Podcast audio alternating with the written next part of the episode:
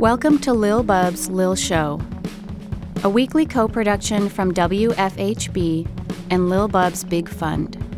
We highlight adoptable animals with special needs in South Central Indiana and spotlight topics to promote human animal welfare. First, here's today's featured animal. Today's featured animal isn't a pet. It's North America's only marsupial and one of my favorite animals, the Virginia possum.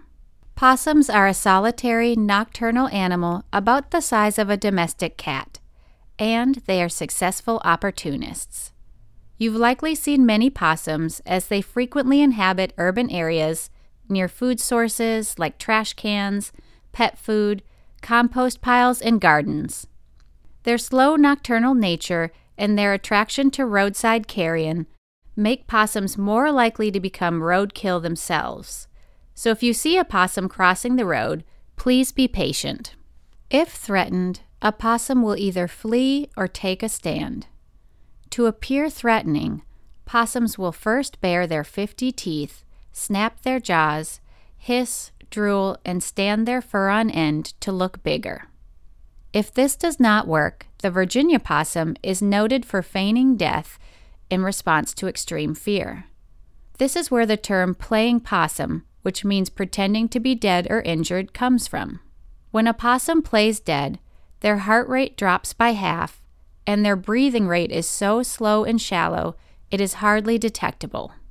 Death feigning normally stops when the threat withdraws, and it can last for several hours. Besides discouraging animals that eat live prey, playing possum also convinces some large animals that the possum is no threat to their young. Possums are omnivorous, sometimes said to be insectivorous, and eat a wide range of plant based food as well as animal based food like small invertebrates, eggs, fish, amphibians, reptiles, birds, small mammals, and other small animals. Now that we know more about possums, let's talk about one of their most unique features Marsupials have an external pouch where their infants do most of their early development. The pouch acts as a warm, safe place for their young to grow.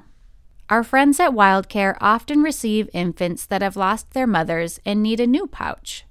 So, one way you can help WildCare is to give these animals comfort by sewing pouches. If you like to sew, you can visit WildCare's website, www.wildcareinc.org, and find instructions to sew a pouch. And one of WildCare's animal ambassadors is a possum named Potato. If you'd like to learn more about WildCare, donate to their work, or attend an upcoming event, please visit their website. You're listening to Lil Bub's Lil Show, a co production of WFHB and Lil Bub's Big Fund. We now turn to this week's featured topic.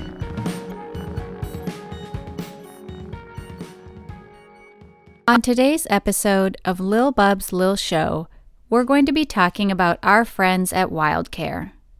WildCare is a 501c3 nonprofit organization that was formed in the spring of 2001. Their focus is to provide professional care to sick, injured, and orphaned wildlife so that they may be returned to the wild.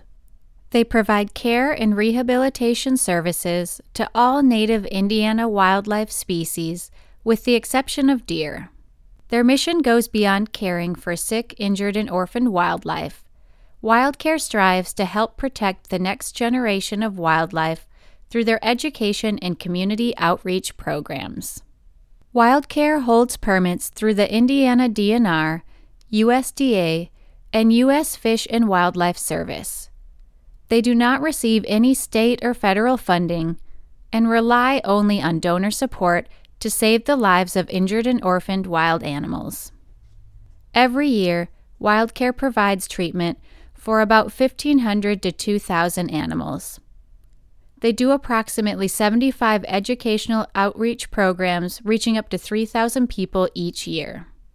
WildCare is a valuable and needed asset in our South Central Indiana community so keep listening for ways you can learn more about them and help.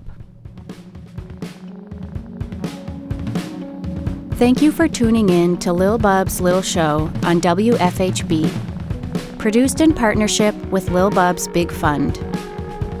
For more info on today's featured animal and topic, find us online at goodjobbub.org and wfhb.org.